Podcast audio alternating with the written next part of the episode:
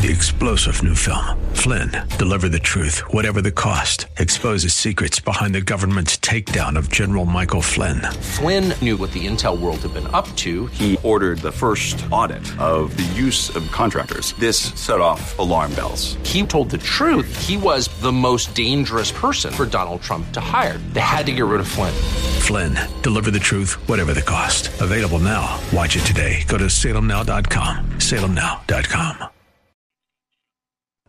Well, welcome back as we head into hour two of our daily three hour tour. I have to tell you, I was just a little tired after my workout this morning, and then I uh, looked at uh, Professor Wilfred McClay's piece in the uh, in the Daily Mail today. Reached out to him, asked him if he could join us, and when he said yes, it gave me a whole new skip in my step. There are a few public intellectuals I respect more than Professor Wilfred McClay. He is the Victor Davis Hanson Chair in Classical History and Western Civilization at Hillsdale College, which is probably the coolest name of a title and a place to work of anyone. Anyway, you can tell I'm a I'm a uh, I'm a big fan. Professor Wilfred McClay, Dr. McClay, welcome back to the show. Thanks for being with us, sir.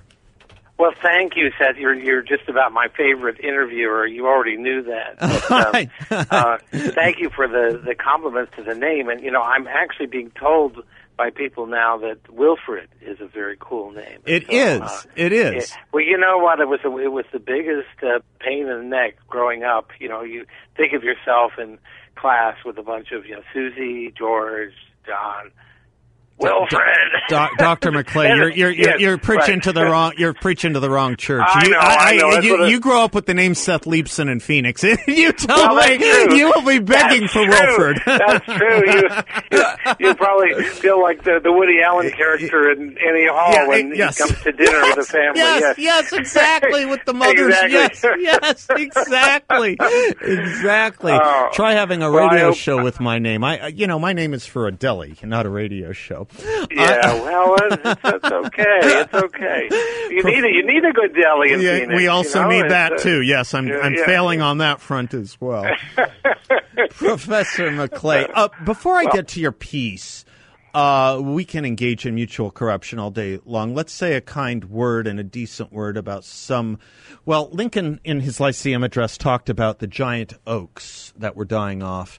Talk to the audience just a moment, if you don't mind, about the giant oak in Midge Decter that we lost uh, yesterday. Oh gosh, yes. Um, and uh, you know, uh, she she could have brought a, a good delicatessen to to Phoenix as well. But uh, oh, what a wonderful wonderful woman. Um, you know, she was the uh, uh, the wife of uh, Norman Podhoretz, Yep. uh, mother of uh, a, a daughter Rachel, Yep.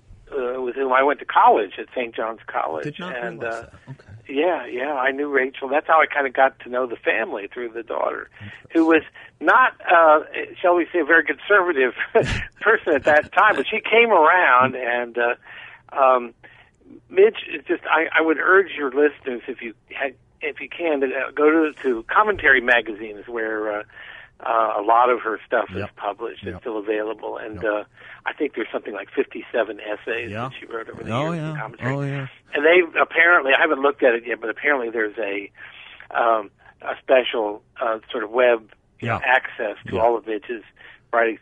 And you know, she is political, but she also very early on got on to the the problems of the sexual revolution. And I think nothing that has happened in the last five six years that has stunned so many of the rest of us. None of it surprised me. Not if you read Midge Decter. No, yeah, not not yeah, at all. She saw it all coming. I, you know my Uh, friend. You may know my uh, my friend uh, uh, Tevi Troy a little bit. Oh yeah, yeah. We were talking yeah. this morning. Um, he was shocked and stunned at how nasty the obituary headlines about her were. Opponent of feminism, that sort of thing.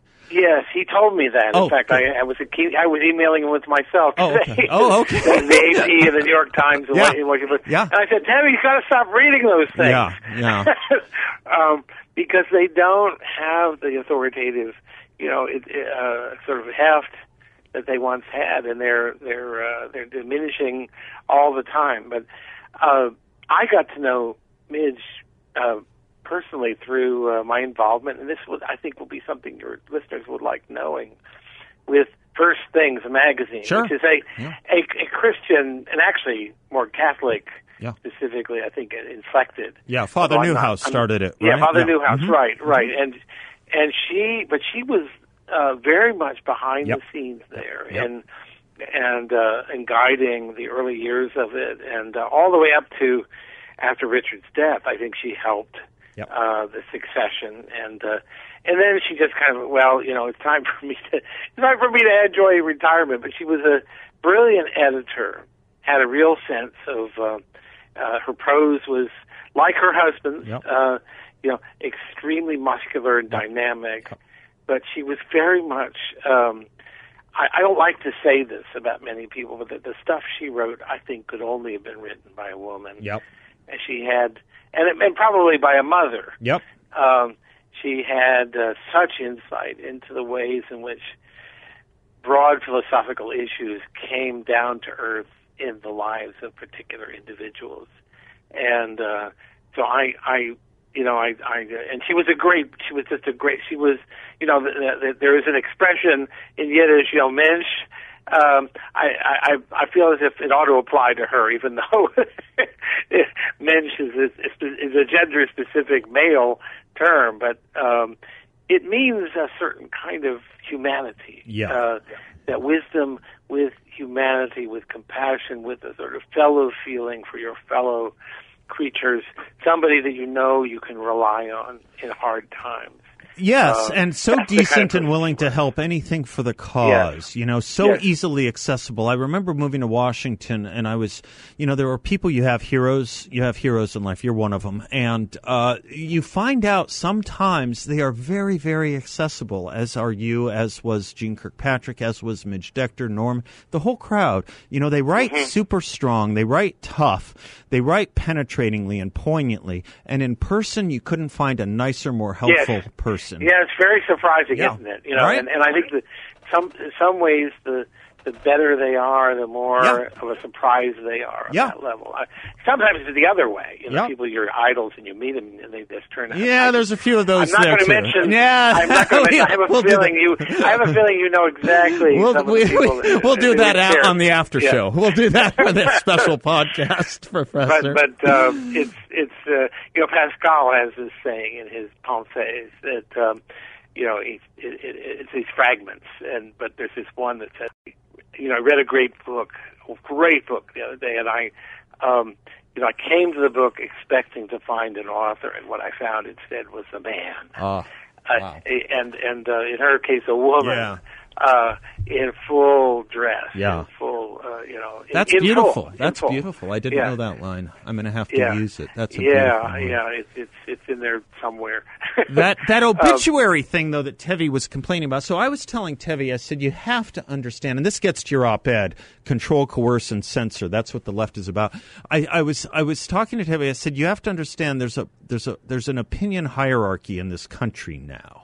And we conservatives are just visitors. We're not on an equal plane anymore. You remember Jefferson's first inaugural? We're all Federalists. We're all Yes, yes. Every difference of opinion is not a difference of principle. Seems to be No, gone. It's gone. We are not That is- on an equal it playing is field. gone. Yeah. but you know, there are still people. I, I uh, before we get away from Sure. the Midge, um, you know, one of my favorite people I've only met once in my life, but is uh, Scott Johnson Oh, yeah. of uh, the Powerline blog. Also, And, uh, very decent, kind man. Yeah. He, he's he, he- yeah yeah because he's very tough. Oh yeah. Uh, but at the same time, Scott, you know, music is one of his great interests, Yep. and popular music. And you know, if you're going to be an ideological purist, you better stay away from the arts in general Yeah. and and and popular music in particular. But Scott, uh, he he doesn't care what Neil Young's politics are, um, which is, he goes a little further than I do. I can't Yeah. stomach Neil Yeah. Young, but but uh, partly because I think he's a bad musician. But, Yeah, I was just going um, to say Scott's tastes. it might be his taste more than his politics that gets him in But trouble. but Scott is uh, resolute yeah. about. He's never sort of said, "I'm doing this because I want to show how objective I." am." No, he just simply does it. Yep. And uh, and and I'm sure he gets gripes from readers. Say, "Well, how can you, you know, take someone like you know." Bono, Yeah. with his Yeah. insipid, you Yeah. know, uh, politics, and and he says, no, it's, it's, I I'm I love music, Yeah. I love and I love musicians who do great music, they deserve and they get my my respect. Because Even- not everything has to be politicized, does it, Not- that's right, that's right. So That is think- another thing the left has done. we They have have made to no hang- safe to hang- space from politics, right? and we have to hang on to that. We do. can't become the mirror image of that. That's we right. have to. Um, so yeah, I, I I do think that the, the the politicization of everything, the weaponization Yes, of everything, yes. including things things like the arts, including history, my own field, my own profession. Let's know, pick up on that. I got to take a break. Yeah. You can stay a little while with Yeah. us. That's great. I can stay as long as you want. Oh, that's a temptation Yeah. then. All right. You're going to be regretting you said that. Professor Wilfred McClay is our guest. By the way, I didn't mention, and I must, for those of you that want to learn American history and teach it and pass it on, his book, Land of Hope, An Invitation to the Great American Story. You can't do better. I'm Seth Leibsohn. He's Wilfred McClay. We'll be right back.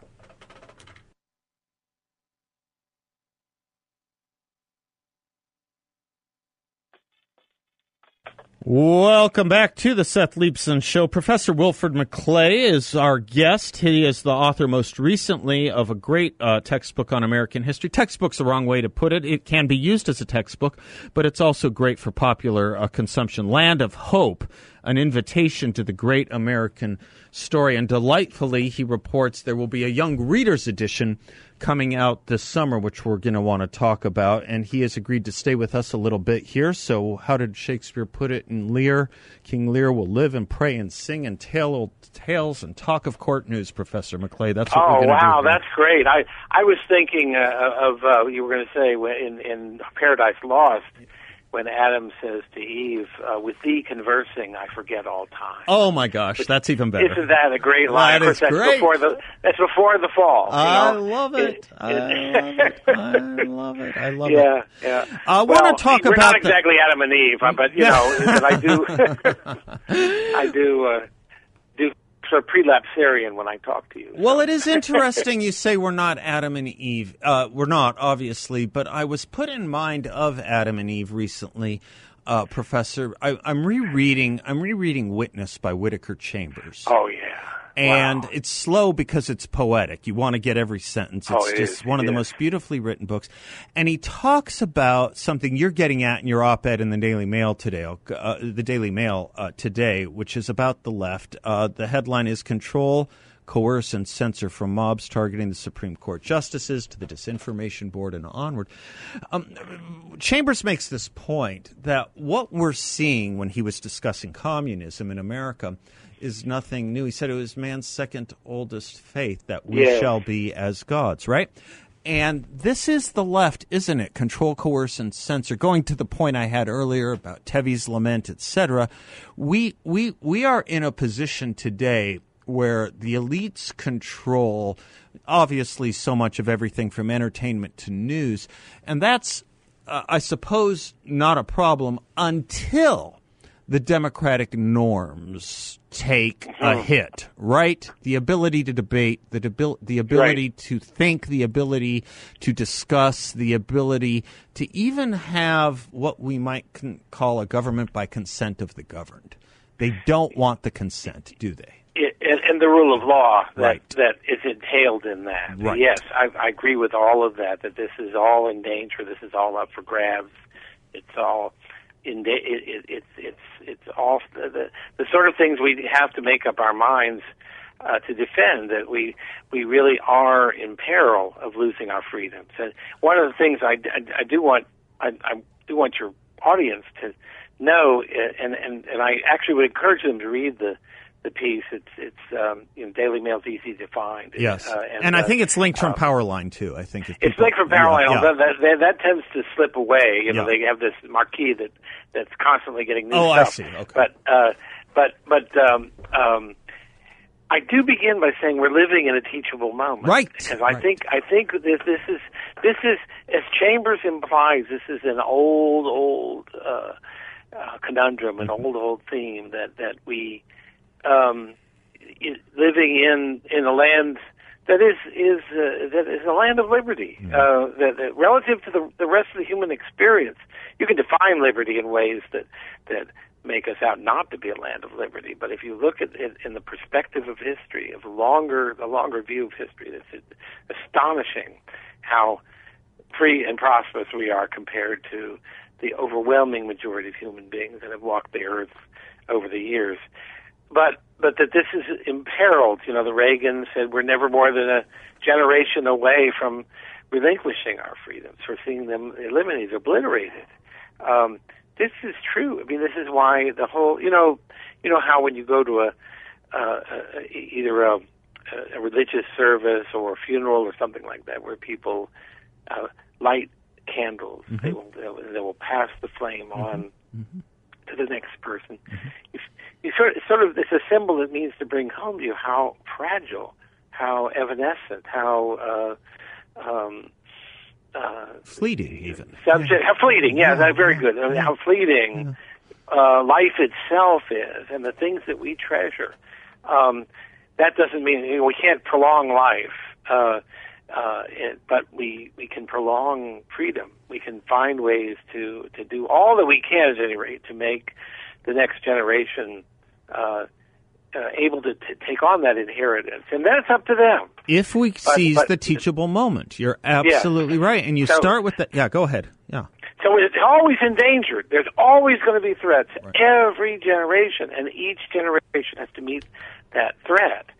And uh, I'm not sure which generation is falling down on the job at this point. I think it's partly my generation, the boomers, uh, and maybe the successive generation. But that, maybe that, those that didn't pay enough attention to that way you opened up that quote from Ronald Reagan you opened up your piece with. That was a that that quote that freedom is only one generation uh, from extinction this was a passion of his. He first uttered it. I've always thought we yeah. in phoenix owned a special uh, vouchsafe to it. That was the first time he ever said it was in 1961 in phoenix and he reiterated. It. Yeah, he reiter- reiterated it throughout his career, including in his inaugural address as governor of California in '68. I guess it would have been no '67, 1967.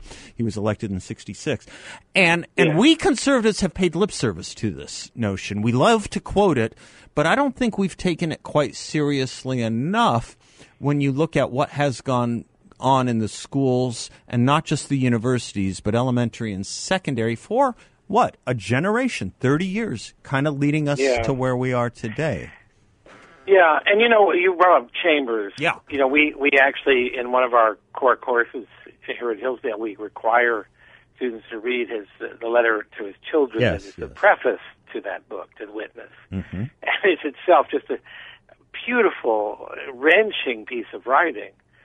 But what he brings out, and I think during the Cold War, because the Soviet Union was so easily identified with the other side of this, that we didn't quite see. There were a few people. Reinhold Niebuhr was one. Yeah. Uh, who saw the ways in which the West itself, the West itself was. Uh, yes, we were the the free world, as we said back then, mm-hmm. but we the West itself had these toxins, had these rhizomes had these seeds of of a kind of uh, view that what, what the progressivism uh, is, I think, identified with. That um, uh, we, we the, the human condition is something that can need not and cannot be rested in. That we have to improve it. We have to constantly re-engineer it with, to greater and greater levels of perfection. And this can involve the biological realm. Yep. But it, it, but it also can involve the social realm, yes. cultural realm. Yes, it can. So that um, the, the, you know the woke ideology. I hate that term, but I feel it, one has to use it because it's something. It is something distinct. It's a it's a, almost a religion. It's a new um, old thing. I want to come back to that if yes. I can, and as well another contemporary of that generation, Chambers, Niebuhr. You of course will remember the famous Judge Learned Hand, sometimes referred to as the tenth Supreme Court justice. He's talking about liberalism. Was the spirit I think he wrote, which is not too sure that it is right and seeks to understand the mind of other men and women. And how that is just not here anymore.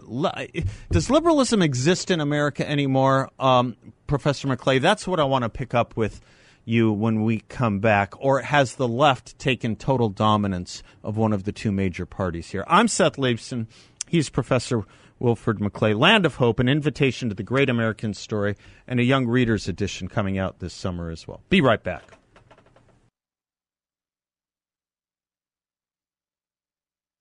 Welcome back to the Seth Leibsohn Show. Professor Wilfred M. McClay is our guest. He is the author of, among other things, most recently, Land of Hope, an invitation to the great American story.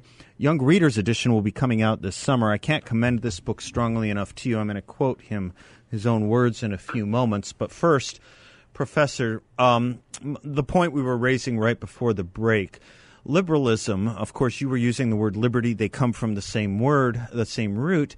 Uh, is it gone in this country? You think of the things Niebuhr stood for, or the great liberals of yore, um, Oliver Wendell Holmes, even, if you want to think about ideas getting accepted in a marketplace. Um, I was quoting Learned Hand, uh, Robert Jackson on censorship. That liberalism, is it around anymore, or are we in the grips of a Democratic Oh. Party that is in the grips of leftism?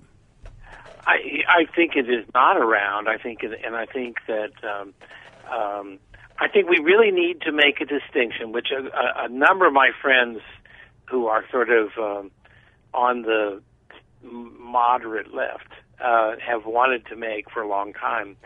Uh, and I've wanted to also between liberalism and leftism.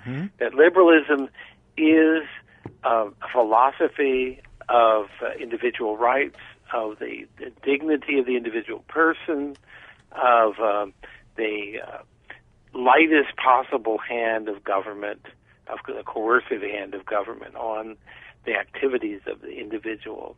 Um, and uh, this, this, uh, that, that's not a complete definition, but that's, I think, a start. And that is certainly not where our elites are now. They want to engineer us. They want to censor us. They want to get us right, uh, get our minds right on I- issues, and punish us if our minds are not right uh, on on issues.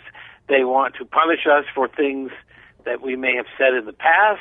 20, 30 years ago. Um, others may have said 300 years ago.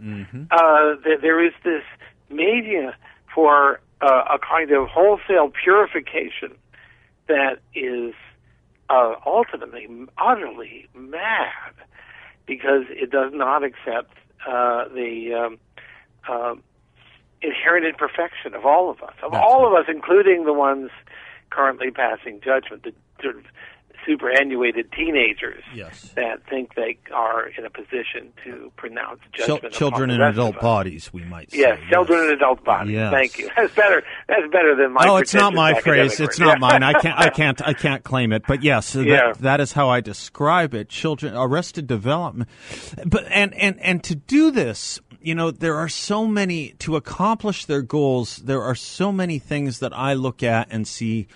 Professor as propaganda. Um, Yeah, speech no, is violence. Pro-life is anti-black. Violence is mostly peaceful. I mean, we're in 1984 territory. Yeah, no, days. it's bizarre. It's bizarre.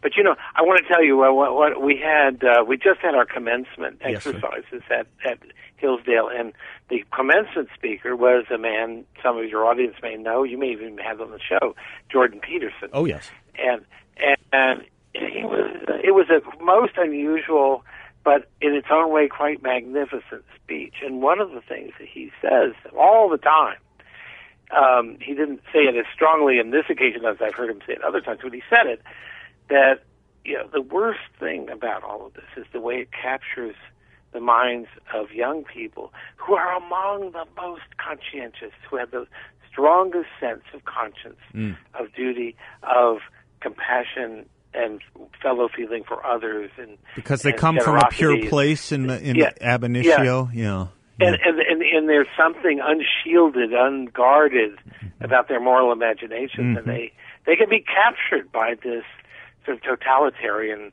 ideology that the whole past, the human race, must be cleansed before we move forward, and we, we cannot.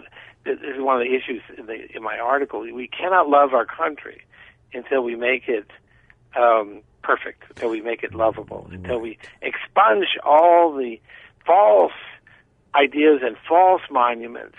So we have to tear down the statues, tear down statues not just of uh, Robert E. Lee, but of Thomas Jefferson. And of, Frederick not just of Thomas Jefferson, but yeah. But yeah, Frederick Douglass. Right. Frederick Douglass. Frederick Douglass You would have is thought out. he would be immune. No. They start with Uh, the kids, don't they? They they Yeah. uh, short Yeah. segment. We'll take a quick break. This was short. We have a longer segment coming up. But that's why they have to start with 5-year-olds and even 4-year-olds, don't they? I was reading in the second part of the Communist Manifesto Karl Marx talks about the threat of the family to the revolution and he says the best way to vanish the western tradition of the family BLM noted uh, uh, noted phrase. It's from Karl Marx, uh, part two of the manifesto. He says is through social education. People are wondering why they're targeting four and five year olds. It's for the reason you just said. Even changing the dates, not just their nature, but the dates. We'll pick up on that with Professor Wilfred McClay when we come right back.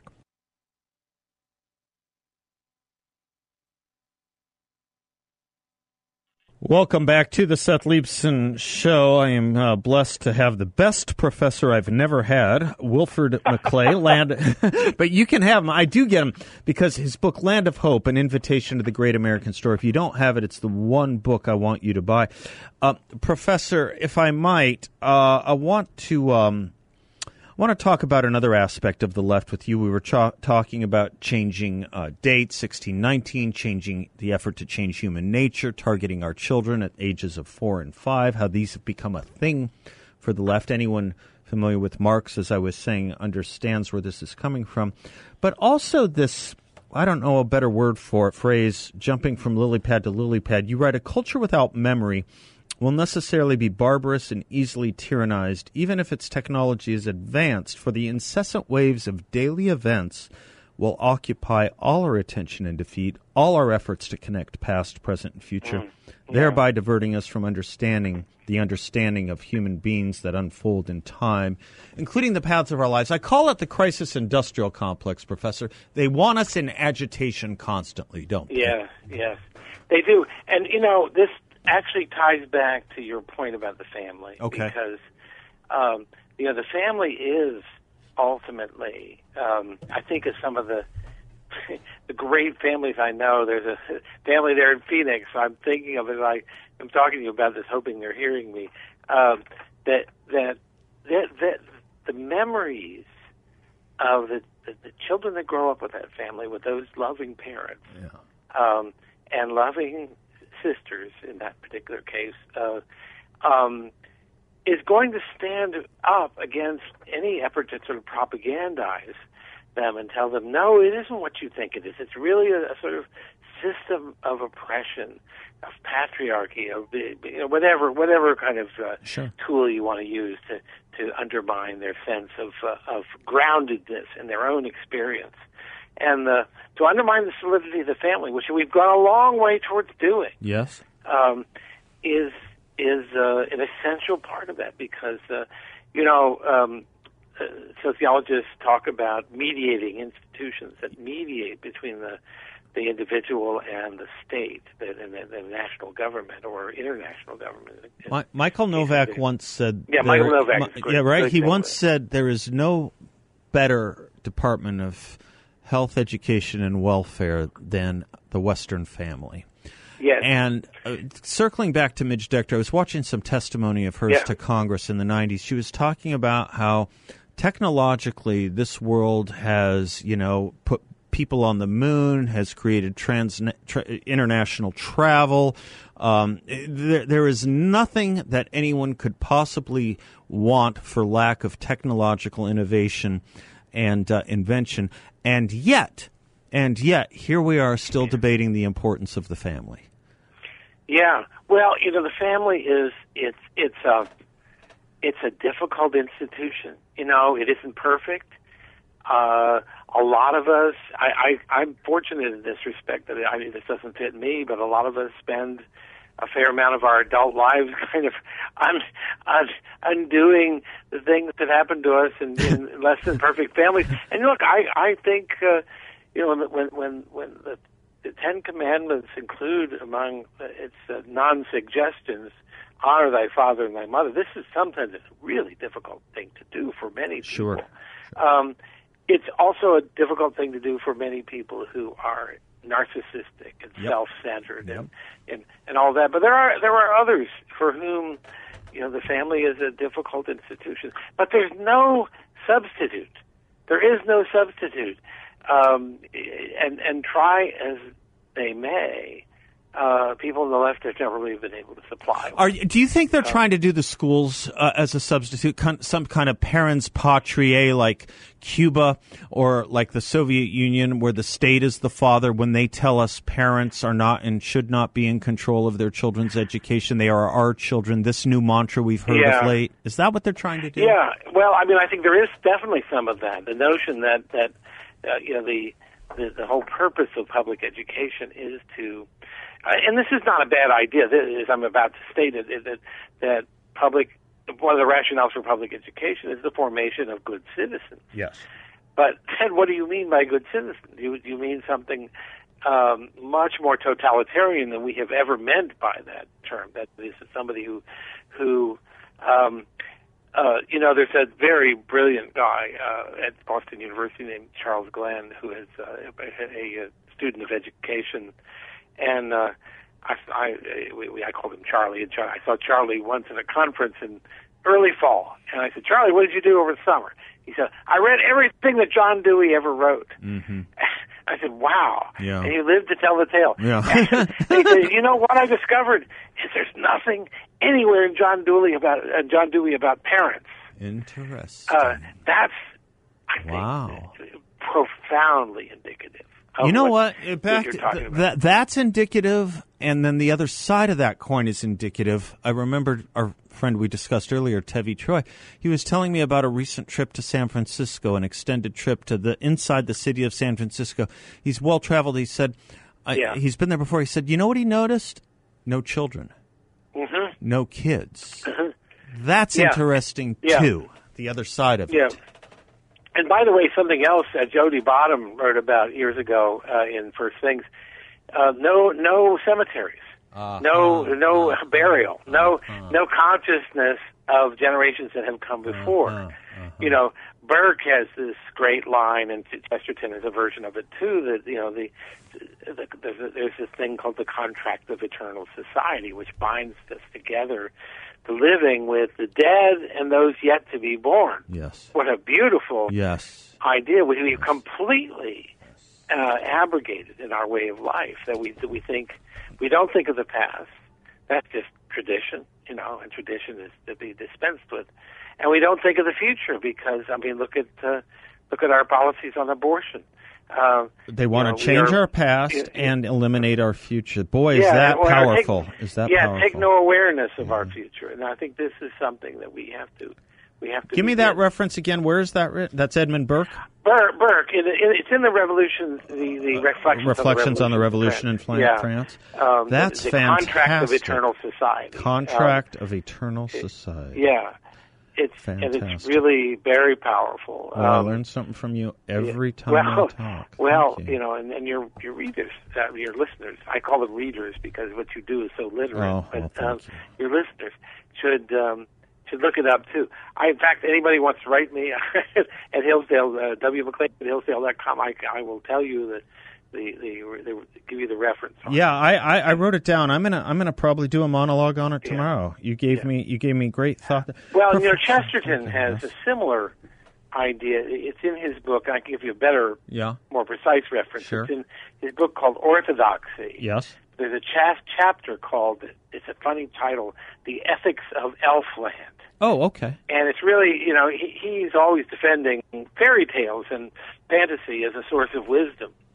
But in this chapter, he says that, that um, tradition is the democracy of the dead Uh huh. because it includes the dead.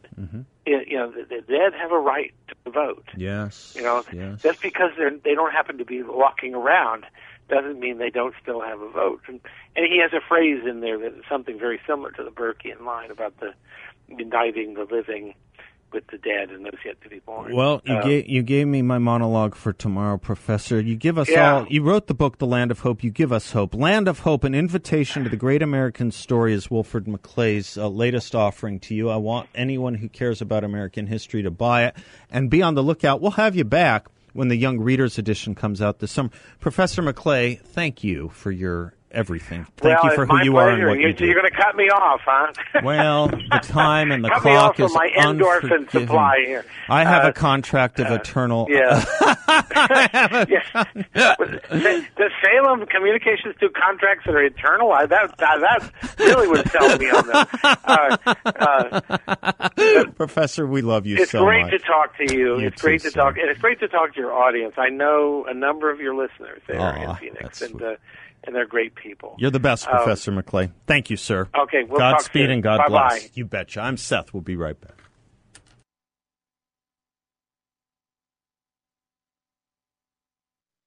For those of you looking for a remarkable and unique investment opportunity with a great return for investors, I want you to check out my friends at YRefy. They are my friends as I've spent so much time with them. And as I say, what they are offering is really remarkable. I'm talking about a fixed, no load interest rate up to 10.25% for investors, all in a secure and collateralized portfolio. YRefy helps people who are doing their best to dig out of debt the right way, doing the right thing and paying off their debts, doing so with dignity. YRefy is a due diligence approved firm run by, as I say, great people who are doing great work by helping others, and you can too. Check them out at investyrefy.com. That's invest, the letter Y, then R E F Y dot com. Or give them a call at 855 316 3087. They're a local company. You can go visit them. You won't get a sales pitch. They'll just tell you what they're up to because they are proud of it as well they should be, and you can be a part of it too. InvestYRefy.com or call them at 855 316 3087. One of the things Professor McClay writes about is the importance of history and meaning, and that the study of history is the refinement and intensification of that basic human impulse for meaning, which is why this Memorial Day we are commemorating those who paid the ultimate sacrifice and trying to do our part in honoring the price of freedom, their memory, and their history. We're looking for stories from you about those who did pay that ultimate price. And on the week of May 23rd each day, I'll read incredible stories of heroism from you, our listeners. And while we're honoring all stories, we'll select at random one of those stories that will be honored with a flag that is flown over the United States Capitol in Washington, D.C., in honor of all our veterans. So this Memorial Day, share a special part of history with us. You can go to 960thepatriot.com to learn how to share your special story and then listen in the wake of May 23rd. You may hear it. 960thepatriot.com. Hallman's coming right up. Don't go away. We'll be right back. Three star general Michael J. Flynn, head of the Pentagon Intelligence Agency, knew all the government's dirty secrets. He was one of the most respected generals in the military. Flynn knew what the intel world had been up to. He understood its funding. He ordered the first audit of the use of contractors. This set off alarm bells. The explosive new documentary, Flynn, Deliver the Truth, Whatever the Cost, uncovers the facts behind this scandal. Flynn told the truth. He was the most dangerous person for Donald Trump to hire. I find out the worst enemy that I'm going to face in my life is right here in America. They took my assessment and they wanted me to change it. And I was like, I'm not changing it. They had to get rid of Flynn. With in depth interviews, archival footage, and never before seen personal records of the man behind the headlines. I just felt like I was drowning. Flynn, Deliver the Truth, Whatever the Cost. Available now. Watch it today. Go to salemnow.com. Salemnow.com.